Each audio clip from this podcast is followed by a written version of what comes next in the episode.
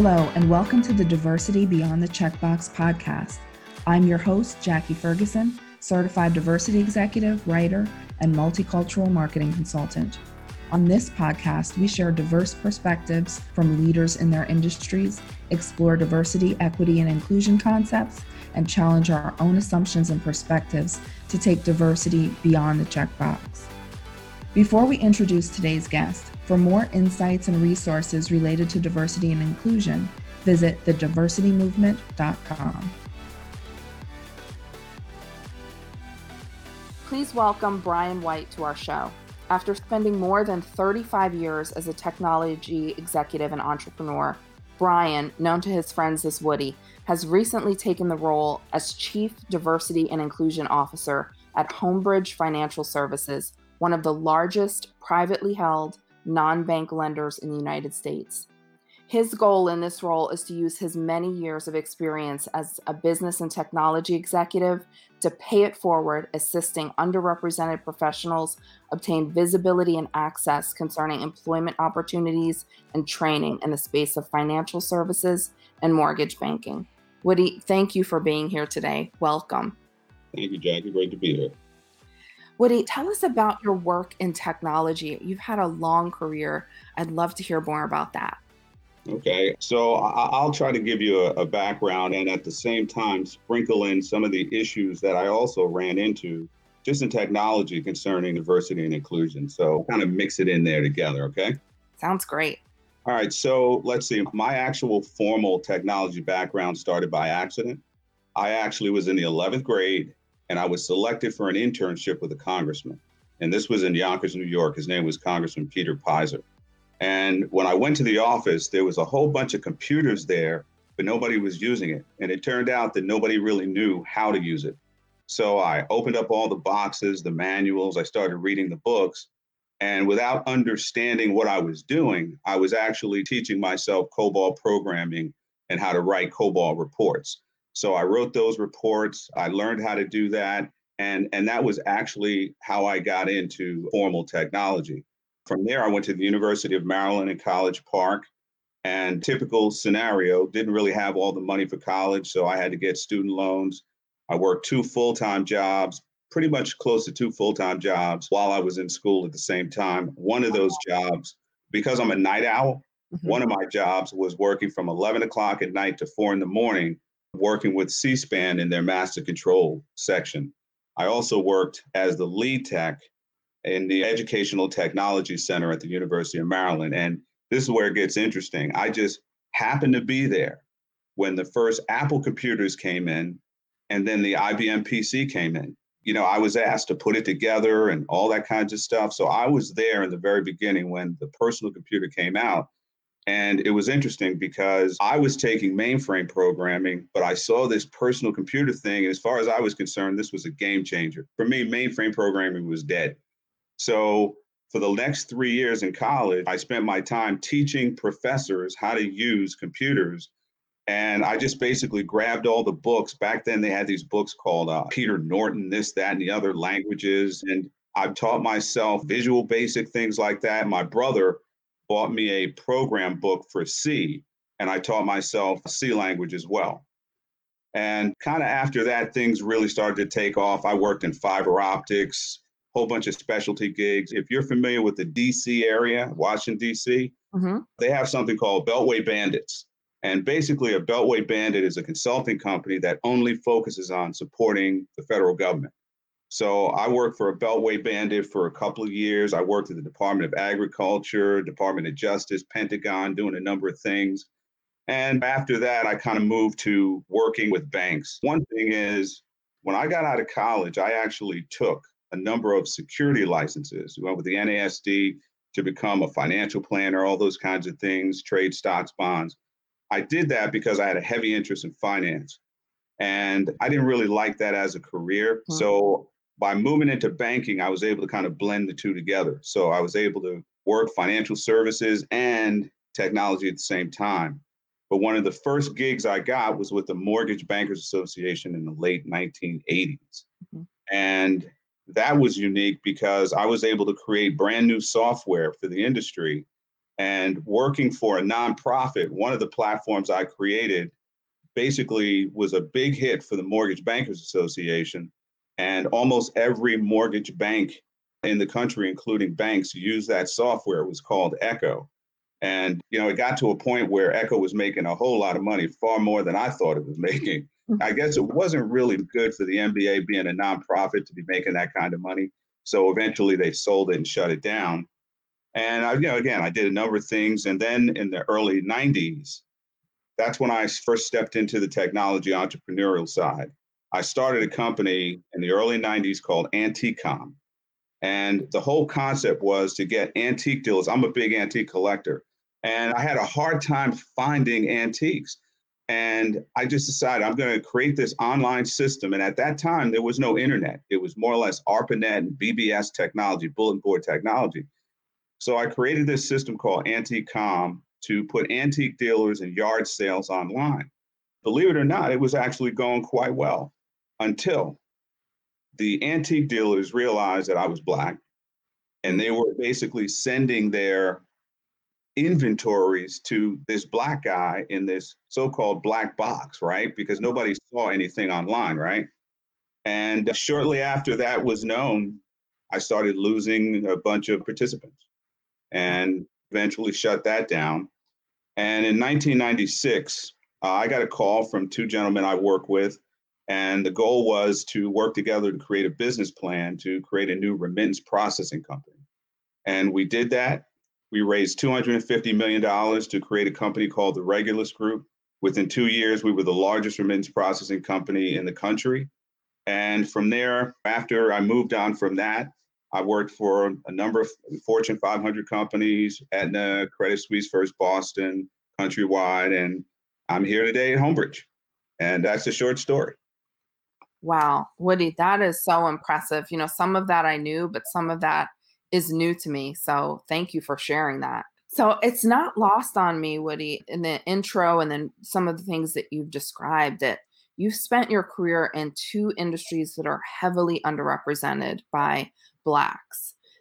Tell us about some of the glass ceilings that you were able to shatter and the roles where you were the first. Okay.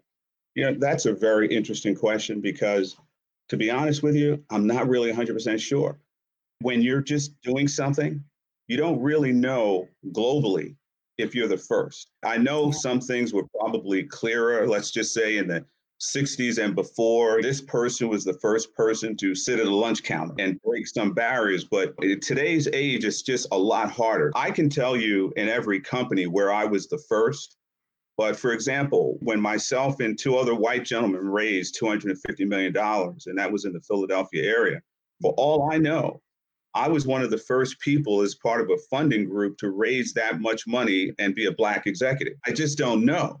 I know where I went to companies and I was the first Black or the first Black executive and things like that. That I know. And that's really been much of my career. But it's hard to know from a more global scale when I hit those particular points. When I was working in things like fiber optics and I was doing things like core and cladding analysis, before fiber optics was a big thing. I know somewhere in there I was probably a first, but I just don't know it. But I will say that uh, over the last 25 years, you always know when you hit the glass ceiling because you run into some very interesting scenarios. But I will tell you this for the X number of years, over the 25 plus 30 years, as a peer, I've only worked next to another Black man once another black woman once and the black woman that I worked to next to as a peer was primarily because I helped bring her in as well with the company. But outside of that, I've been the only black person, period. And Woody, tell us about what it was like being one of few or sometimes the only in those industries. Yeah. You know, so like I said, when I left college, I had a heavy focus in uh, technology and finance, and you know, I was already managing master control and doing all that kind of stuff with C-SPAN, and and it, it was interesting. But to me, I was just working, and I do know I was one of the first students to run master control overnight for C-SPAN. Didn't see myself as a black student, I was just a student. So that probably was something I was unaware of. But as far as being like the first or a few, just to give you a, a quick example, I was a senior manager in a company, and the company was thinking about moving its corporate office. Mm-hmm. And everything they talked about when I went to the meeting was all about the pristineness of the environment, playing golf, and all those kinds of things. And they picked some locations. And I remember saying, I appreciate these wonderful looking places that you guys pick, but the areas you're selecting to move the corporate office is like 0.00005% black, let mm-hmm. alone minority in general you know, I brought up conversations and things like, so you guys do realize that my wife wouldn't have anywhere to go to get her black hair done because nobody will understand it. My kids would be not only the only black kids in the class, but probably in the school and possibly the neighborhood based on the places you're looking at. So when I brought some of those things up, it meant absolutely nothing. So it's things like that that I like to mention because those are the things outside of the work that a lot of black executives don't know. When you start moving up it's conversations like this that just make you say wow what, what exactly do i do here if we move these offices? Okay? Another example i want to give you that really i, I would say um, help me understand something and you could take from it what you may but i worked at a bank and they wanted me to upgrade the bank technology. Mm-hmm. And they moved me into this new division. It was great. And the new division that I moved into was kind of like a balance of getting rid of mainframe technology for this new client server technology. So, I mean, my first week I go there, we're talking about mainframe programs that had been running for, and when I say a long time, I'm talking like 10 years, you know, just doing its thing, chugging along, and nobody ever touched it. A week after I started, the mainframe program started failing all over the place. Big companies, their financial transactions not going, everybody's all over me. And I didn't understand what was going on. And it just kept happening. So I snuck and I hired a, what I called a programmer that was actually a forensic programmer. And this person figured out that a 66 year old white guy was basically sabotaging my mainframe programs. Oh my God. So I reported all of this and I confronted this guy on a phone call about what he was doing and that I had digital proof. He basically yelled at me on the phone call and called a black woman who was one of my leads a racial slur that I can't even mention on this podcast. So I reported all of it. It did the thing. And somebody came back and basically told me that this guy is the only guy that understands all of our mainframe systems. So what that basically meant was we're not going to do anything. Mm. So after a period of time of going back and forth, at the end of the day, to make a long story short, I was offered a package to leave to not have to deal with the tension and this and that and the other. And to be honest with you, I took the package and I left. Mm-hmm. So, you know, these are the inside stories of Black executives and the things that don't always come out that they're happening. And it's not like I'm talking about 1950. I'm, this is in, in the 80s and 90s and 2000s. Mm-hmm. This is what was going on. And I'm sure some of these things are still going on today, but separate from just getting your job done, you're dealing with this type of stuff and you just have to keep pushing along. Absolutely, Woody. That's so true. You know, we have to deal with so much with unconscious bias, conscious bias, and that type of sabotage. I, wow, that's an yeah. interesting story, but not a unique one, unfortunately, right? Unfortunately, that is correct. Wow. You know, we still have so many diverse individuals who are the only, right, or one of a few. What advice would you give to the only in an organization today? Well, you know, you you've heard comments in the past about uh, if you're an only, you better be good. Mm-hmm. You know, we we've heard those comments before, and I echo those comments. First and foremost, deliver your expertise. Don't sit around thinking about I'm the only person in this meeting. Focus on your expertise yeah. and deliver it. You know, focus on learning and growth is job one. more so than anything, even though you know you're the first, focus on delivering the best that you have so that people clearly understand why you're there. That's the first thing I'll say. Mm-hmm. The second thing I'll say is that you have to also understand that when you are in a company and you're the first or the only, you may be working next to a lot of people who did not grow up with diversity. That may be there. And they have no idea of unconscious bias. They have no idea that they may be doing something offensive. And you have to figure out in a way how to handle that. So, I mean, just to give you an example, you're in a meeting and your eyes are going to just get big when somebody says they're surprised at how articulate you are. They know you went to college, you have a degree. You're sitting here as an executive, junior executive, executive, whatever it is, running what you're running, but they still will say something like that, right? Yes. Then, if you're a guy, you're in a conference and everybody's shaking everybody's hand, but when the guy gets to you, he wants to give you this black handshake that he learned off of television and doesn't understand what that means to you. And everybody else is John, Bill, but when they get to you is, hey, what's up, brother? These things will occur. It's not if they are what they will occur. And you know, the best thing I can say is that those are opportunities if you're not fearful to educate and at the same time participate in those corporate initiatives that allow you to foster some change around that. Mm-hmm. But I have to tell you, you cannot wear your heart on your sleeve. And if you wear your heart on your sleeve and these things are going on, it's possible you could be ha- unhappy all the time because they will happen.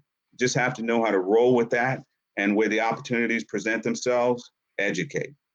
Absolutely. That's amazing advice, Woody. Thank you for sharing that. You definitely chose a road less traveled. Can you talk a little about your background? Where did you grow up? Who inspired you to step out into territory that was so difficult for underrepresented people and even harder to rise in the ranks, right, as an African American in tech? Right. Well, I'll say this, you know, sitting here today and looking at where I am at this stage in my life, when people are looking from the outside looking in, it, it seems like I had some plan. And, and actually, I didn't have a plan. You know, this life book that we create from birth to death, that this life book for me is just been a collection of chapters, some failures, successes, micro decisions, plans, risk taking, and twists and turns that got me here. And I'm saying that first, just to basically say for people that are out there listening, you may have gone to college or you may have left college or you may be coming out of high school. Don't feel bad if you don't have that plan that you think people think you need to have. It doesn't really work like that. It's okay to say, I want to go do this, I want to go do that. But beyond that, it's a collection of micro decisions and things that happen. So if you're out there and you know what you want to do, but you don't really know how to do it, don't feel bad. What you need to do is just keep doing, pushing, adjusting, and moving forward. So I just wanted to say that because yeah. even though I'm here, I, I, didn't have some master plan, and, and people need to hear that. So, more specific to your question, I grew up in Yonkers, New York, and spent a lot of time in Harlem. And the neighborhood I grew up in, the nickname was called the Bucket of Blood. Mm-hmm. And even though it was called that as a kid, we just moved on and ran around, you know.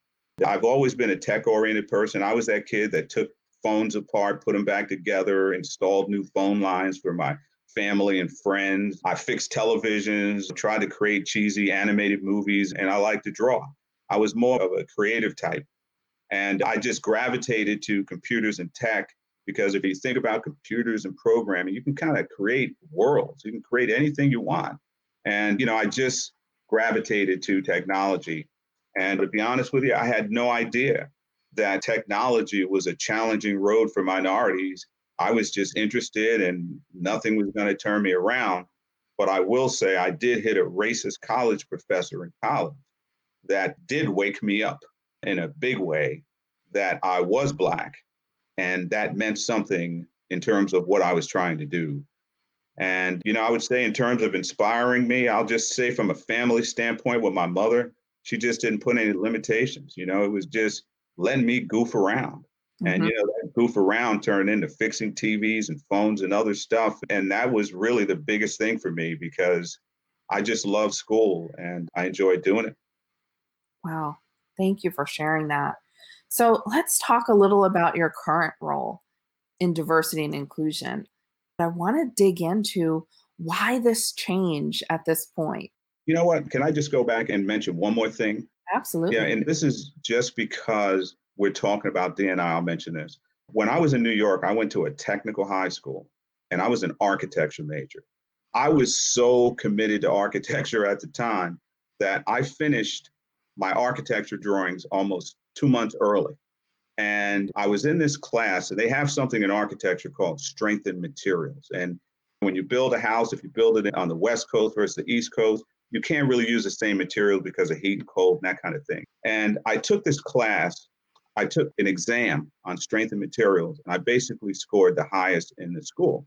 And the teacher, in a joking way, said, Well, you're not white or Italian, so I'm going to have to knock you down three to five points so that this guy scored the highest. And he said in a joking way, and I just didn't think anything of it. Two weeks later, he left his grade book open, and I saw that he actually changed my grade. So I went to the principal, brought my mother in, and he denied everything, and he forgot he changed the grade. So they looked at his book and basically saw it. And that was really an eye opener for me because I wasn't really paying attention to everything that was going on, even though I could see it. I didn't realize that racism could be that intentional.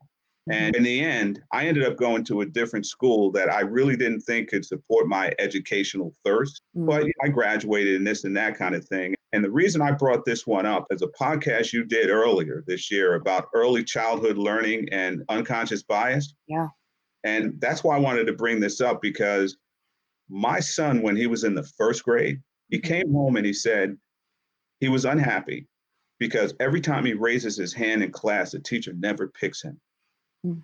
And that was my reminder that the experience I experienced in high school with that teacher, I needed to continue with those antennas up with my kids yeah. because we did confront the teacher about it. But the other thing that I noticed, and like I said, I just wanted to bring this up, was that when my kid came home with something wrong, mm-hmm. it, it, had a red line and, uh, you know, minus three.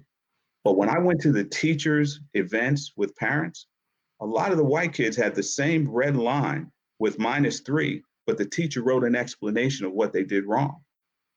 And those little things contribute to why minorities don't do as well in schools. So I just wanted to bring that up because I did listen to that podcast you had and I wanted to bring that up. Woody, thank you. Thank you for sharing that. Wow. You know, it's it's again just a reminder that that these things are not part of the past, right? When we think about what right. might happen 30 years ago, these things are are still occurring today and we certainly as parents have to be vigilant over our children and, and their education. And I'm going to segue into your original question there. Why diversity? So, after experiencing so many things over the years, I just wanted to move into dedicating my time and from what I would call the purpose that I think I'm here for, as well as paying it forward to help others. I've worked in the community for a long time doing things like financial planning help and things like that. And at Homebridge, it was a discussion over the last couple of years Mm-hmm. The George Floyd situation did come up and it kind of helped push things forward. And, you know, it became a mutual decision at Homebridge to take on this role. Awesome. And in other roles that you've had previously, you've been tapped to lead diversity and inclusion efforts. So you're not new to this work. But organizations have recently, as you said, with the issue and, and the unfortunate and untimely death of George Floyd, have made a push for more diversity and more inclusion in their industries. What advice would you give to those who are being tapped that have no experience in diversity and inclusion? How do they measure success? How do they begin that process? Well, you know, here's the first thing I'll say is that anybody that's tapped to do this in terms of diversity and inclusion, again, inside of a company, the first thing you have to remember is there is a difference between working and doing diversity and inclusion inside of a company or corporation versus a community organization, a cultural organization, or an activist organization. You have to remember that your goal is to help the company grow in the DNI space in a way that supports the company core values. So this doesn't mean that you can't have tough conversations to create change where needed. It just has to be done through discussion, negotiation, planning, and delivery. Again, this is a company, and the company has its own goals for products, sales, and other things. And this is a company that wants to do better, especially if you were tasked. So you just have to remember that you're not working in your church where certain conversations would happen differently than it would in a, in a corporation. The other thing I'll add is that you have to have a more intimate relationship with senior management, mm-hmm. meaning that you may have worked in a career where you saw things, but you didn't really say anything. You know, and a lot of employees do that, right? You see things wrong and you think your job is going to be on the line, so you don't really say anything. But to do this job, to be blunt, you got to enter a new level of bravery. You can't just be worried about your job because if you worry about that, when you do find something, you're going to be afraid to speak up, and you can't be afraid to speak up in this role. So, that new level of bravery, you know, that you have to find in yourself means that you may find yourself in a very non diverse meeting trying to explain to some people their behavior and what you're saying may not sit well with them. And you have to get comfortable with that. And finally, I would say, you know, depending on the charter that you have with your company, everybody needs to get used to the fact that this is a grassroots mm-hmm. effort, internally and externally. But you got to get out there, you got to be talking to people. You have to be out there to see, feel, and get everybody else to see and feel. This is not a cold kind of email you can send out. It's about private conversations. So you have to be prepared, but just don't be scared. Great advice. Thank you for sharing that, Woody. Let's talk a little bit about lending. Why, in mm. your perspective, are there so many inequities for underrepresented communities in mortgage lending? From a lending standpoint, especially around minorities, in the beginning, it, it's easy to hop to racism. Mm-hmm. Even though racism plays a role, there are other reasons why more minorities don't have homes. We're not really participating in this big boom that you see going on right now in the mortgage space. And I'll just kind of outline for you the four items that I see as the, the primary reason that minorities just still don't get the right kind of participation that we, we should be getting in terms of representation with mortgages. The first is the lack of historical knowledge and transfer. And, you know, it sounds like no big deal, but you know what? If my great great great great grandmother cooked cookies and years later that was just passed down we all would know how the the secret family cookies are made. We know what to do and everybody would have that knowledge. Mm-hmm. but when you start talking about mortgages if we're not getting mortgages today and we're still having a hard time that means if you go back generations it was happening then so that means we don't have a lot of stories of our ancestors and Uncle John and others, how they got into their homes because they didn't get homes. Mm-hmm. You know, and if they did get homes, it was in weird ways where it was stolen later. So we just don't have that historical knowledge where around the dinner table, people were talking about the process of getting a mortgage. Here's how I did my mortgage. The family got together, and we just don't have a lot of those great stories and our stories are really very negative.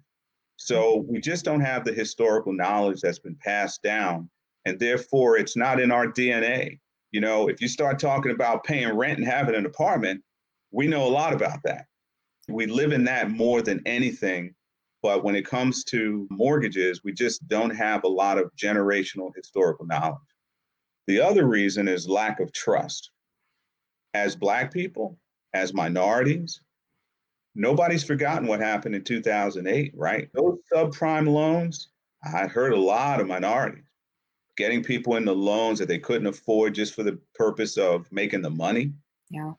That lack of trust concerning that, whether you talk about, and you can go back as far as you want, you can go to the Middle Passage, you can go to Tuskegee experiments, all of these things add up. See, these are the stories that are passed down from generation for us. Maybe yeah. not the mortgage stories, but these stories are passed down, and we know not to trust. Going around to a mortgage company where you don't see a lot of black uh, or Hispanic loan officers, and they want that trust. It's hard to do, right? After the big subprime debacle and all those kinds of things. So it's hard for us to trust this process or anything. I think the third reason is literally lack of understanding of the mortgage process, understanding proper planning. You know, you can't just wake up tomorrow. If we follow the story, we don't have a lot of generational knowledge. Mm-hmm. So when we finally are able to get some way to get a mortgage, you don't just walk into a bank and say, "Hey, I want a mortgage." You got to prepare for that. You got to think about the budgeting around it, right? It's not just getting the house, but it's the cost to upkeep the house. Yeah. It's not just saying I have the money. It's going through proper budget and planning to make sure really how much money you have. It's about learning things like debt to income ratio, which if you were properly planning, you would know what debt to income ratio meant before you sat in the seat of that loan officer and you're hearing all of this for the first time. Right. So we don't have an understanding of the process in terms of first time home buyers, closing costs, down payment. And when you go in and you get hit with all of this, and then you think about the lack of trust, you just want to walk away. Mm-hmm. So there's just a big misunderstanding and a lack of understanding around the mortgage process. And then finally, we get to the racism and bias. Even though we think about the mortgage itself when we talk about the issue of racism and bias, it happens long before that. When you're sitting in your house and you want to sell your house, it's already been documented. You could be in a nice neighborhood and three doors down there's a white family and here you are as a black family. You mm-hmm. get an appraisal, your appraisal is less than theirs in the same neighborhood. That's documented. That kind of racism, redlining, bias, that's the kind of stuff that gives us problems with the devaluation of our home values. When we go looking for a home, redlining, telling us, oh, the house is no longer available when it actually is. It's all of that that contribute to why we are still struggling to get into homes. Absolutely. That is so insightful and more than just the one thing that we generally think it's racism, right? But there are so many more aspects to it. Thank you for sharing that. What are your goals with Homebridge? Why did they make this an organizational initiative now? It was in conversation for a couple of years.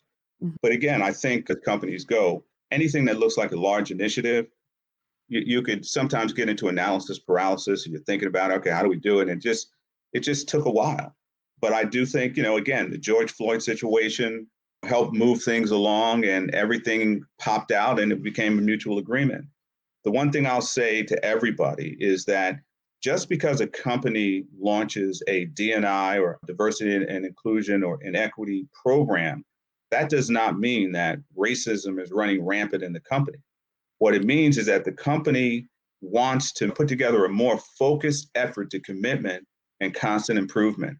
And I mm-hmm. think because I had a conversation not too long ago and someone assumed that because the company is putting together this initiative, we've identified all these racial issues going on, and that's not it. It's a company focusing, saying it's time to focus on trying to improve the best that we can and to support not only our customers, but also our employees.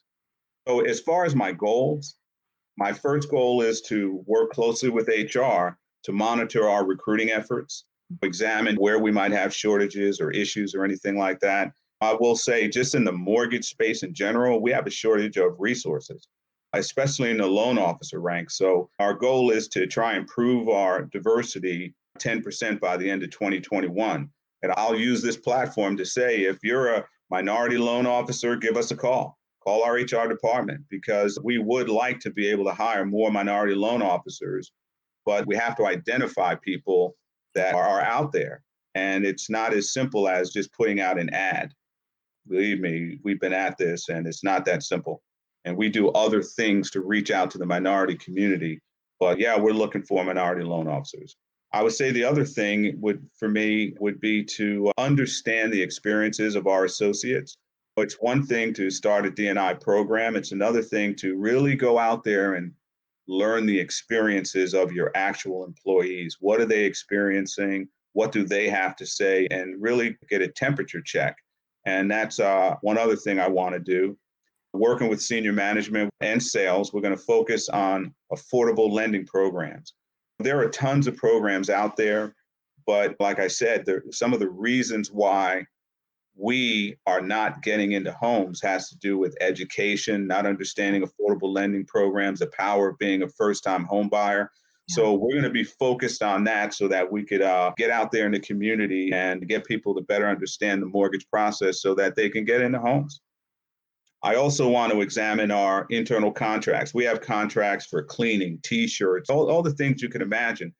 And I want to make sure that we work harder to get some of those contracts into the hands of women-owned businesses and minorities. And the last thing I'll say is that our HR group did a great job and they launched a program that's called Homebridge Homegrown. And what that is, is it's a program where people can come into Homebridge without mortgage experience and I wouldn't say start at the very, very bottom, but they will be trained somewhere in the middle there that they can learn various skills like processing, work their way to underwriting and things like that. You don't have to have a college degree, but it's our way of getting people into Homebridge that could learn the mortgage space. And not only do they get an opportunity to work at Homebridge, but at the same time, we're adding new resources to the overall industry. So again, you're out there, you're interested in opportunities like that, call our HR department at Homebridge. But that's pretty much the bulk of my goals for this year.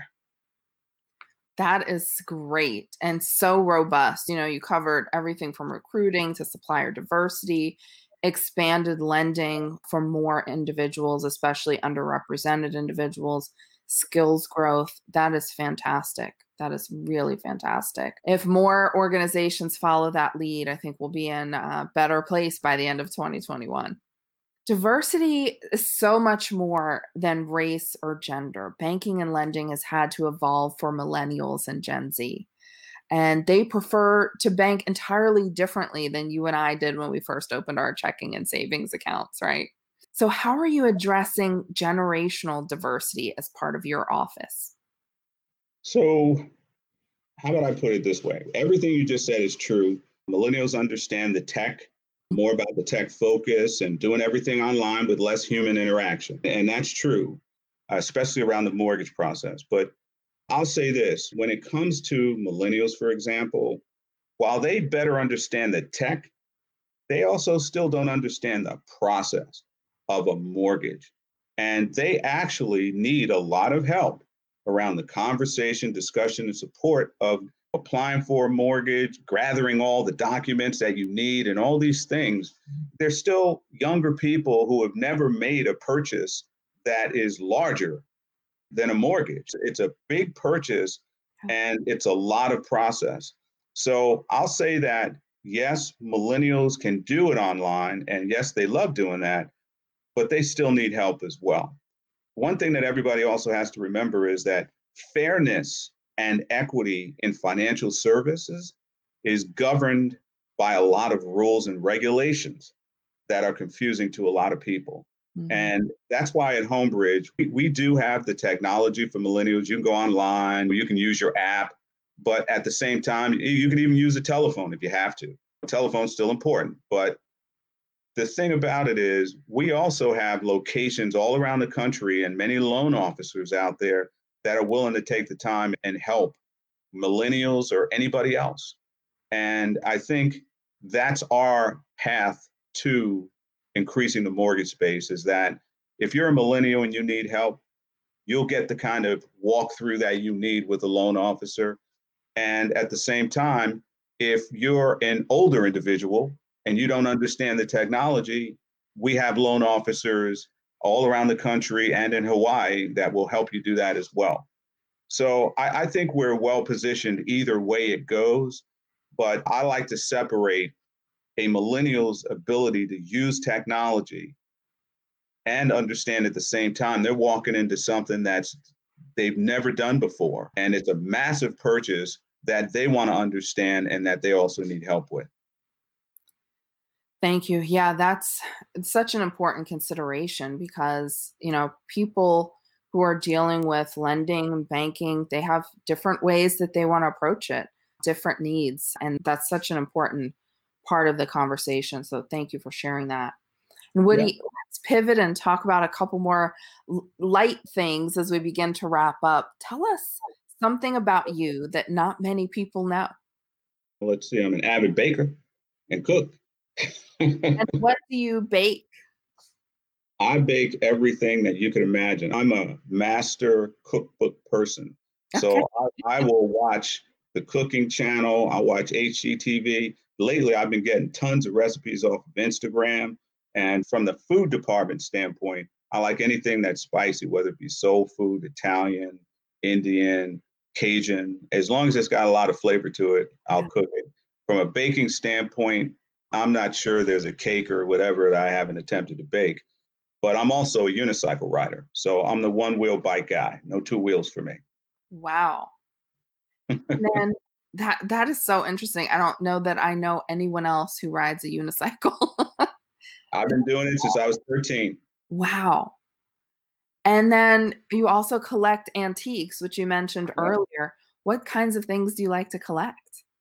I like to collect antiques. I'm sort of an interest type of person. Like mm. some people collect furniture and things like that. I do lean towards the technology side, you know, cameras, all sorts of unique things.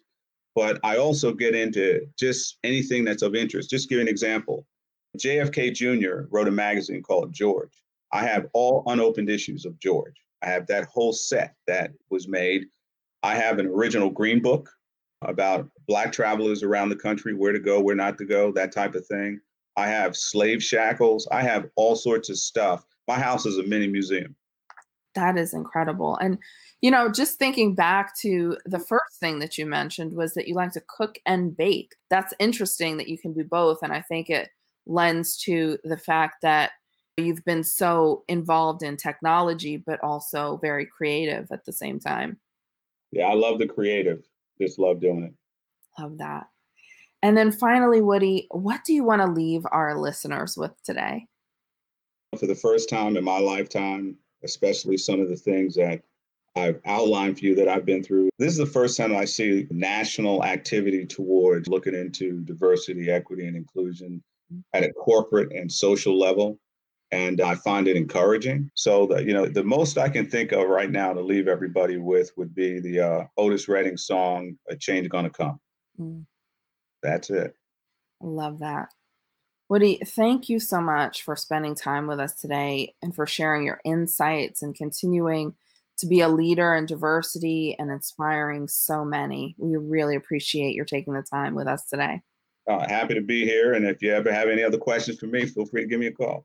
Sounds great, Woody. Thank you. You're welcome.